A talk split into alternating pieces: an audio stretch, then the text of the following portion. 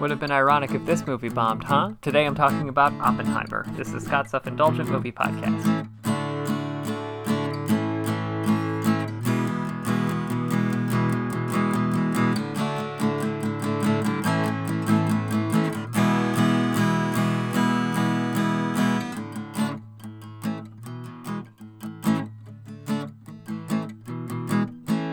Hello, movie friends. Welcome to Scott's Self-Indulgent Movie Podcast. I am Scott, and today I am talking about uh, Kristen, Christopher Nolan's uh, award box office smash and uh, likely award winner coming, um, the biopic of Robert Oppenheimer. And yeah, this is one that uh, I don't know quite what I expected from it. Uh, I obviously heard good things. I tried to keep myself kind of in the dark about tone and everything else. Just I, I try to do that more nowadays, to just let movies kind of sweep over me and let them do their thing. And this one was great uh, for reasons I'll get into shortly. So without further ado, let's get started. A three-hour bio- biopic about the father of the atomic bomb being one of the biggest box office hits of the year is surprising, to say the least, especially since it was an R-rated biopic that was coming out the same weekend as the biggest movie of the year, Barbie. And yet, here we are. Now, everyone is trying to determine whether this is an inflection point for the movie business, the result of great marketing, or here's a wild idea. Maybe this movie is really good and people kept coming back to watch it again. Who can say? What I can tell you is that I finally see it, seen it, and it might be Christopher Nolan's best movie. Flashing between Oppenheimer's political feuds and the creation of the atomic bomb, the film follows the theoretical physicist through his tumultuous life, including his incredible drive to successfully create an, an atomic bomb, and the personal and political fallout it left in its wake. So I'll be the first to admit I didn't know what to expect with this movie. Christopher Nolan is one of the best technical directors working today, but I've often felt that a lot of his movies have lacked the emotional weight you'd like them to have. Interstellar has some stunning visuals and moments and concepts, but also didn't land with the same level of impact that I would want from that kind of sci-fi story. Similarly, Tenet is a ton of fun, but I'd be hard-pressed to find a moment that made me feel something besides, holy shit, that was awesome.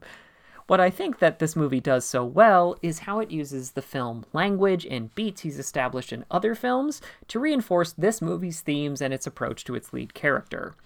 The first two-thirds of the movie play out like a heist movie, where Cillian Murphy's Oppenheimer is portrayed like a man possessed, first with the theoretical physics in his head, and then with his singular focus on creating an atomic bomb before the Germans. This includes planning out the location, finding the team, and even presenting a timeline. He constantly notes that the Germans have an eighteen-month head start, and even notes what will likely trip the Germans up, Hitler's anti-Semitism. Every bump in the road, whether being addressed in the moment or in the future, is presented like an obstacle towards the ultimate goal, making the bomb. Have to tone down the socialism talk? Sure thing. This guy's frustrated? Fine. We'll shift so we can keep our forward momentum. All of this is done in rapidly edited scenes that play less like dialogue and more like plans being developed on the fly because the security guard is coming around again. It's a great approach to what could be tedious material.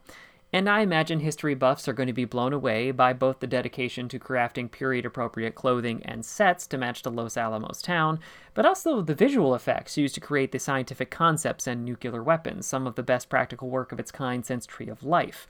Nolan also wisely sim- simplifies the science and presents all of the biggest hurdles as differences in opinion or lack of materials between opposing scientists or political games he has to play to ensure funding, while notably reintroducing important ideas over and over again. Where does this stop? And should this even be done in the first place? It's a relentless pace that means when the movie taps the brakes after the bomb's successful detonation, it rightly gives the audience whiplash. Because all of the visual language and lines have told us up to this point that this is a triumph, and then it doesn't feel like one, which begs the question, why?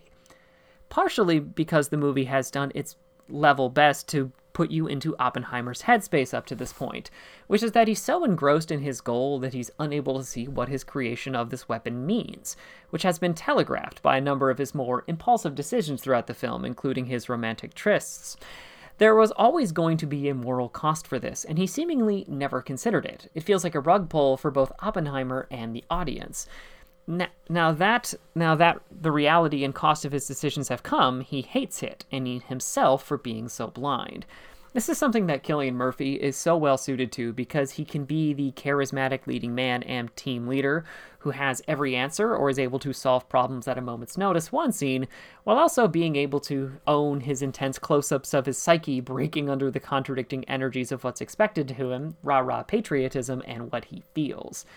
Not only that, but the movie is loaded with actors who ooze exactly what is needed for their individual parts, whether it's Robert Downey Junior getting to play a seasoned politi- politician hoping to get a cabinet position, Kenneth Branagh donning another accent for Nolan, Florence Pugh and Emily Blunt as the complicated women in Oppenheimer's life, or David Krumholtz, Krumholtz as the humanist core that Oppenheimer feels comfortable demonstrating hims- uncomfortable demonstrating himself.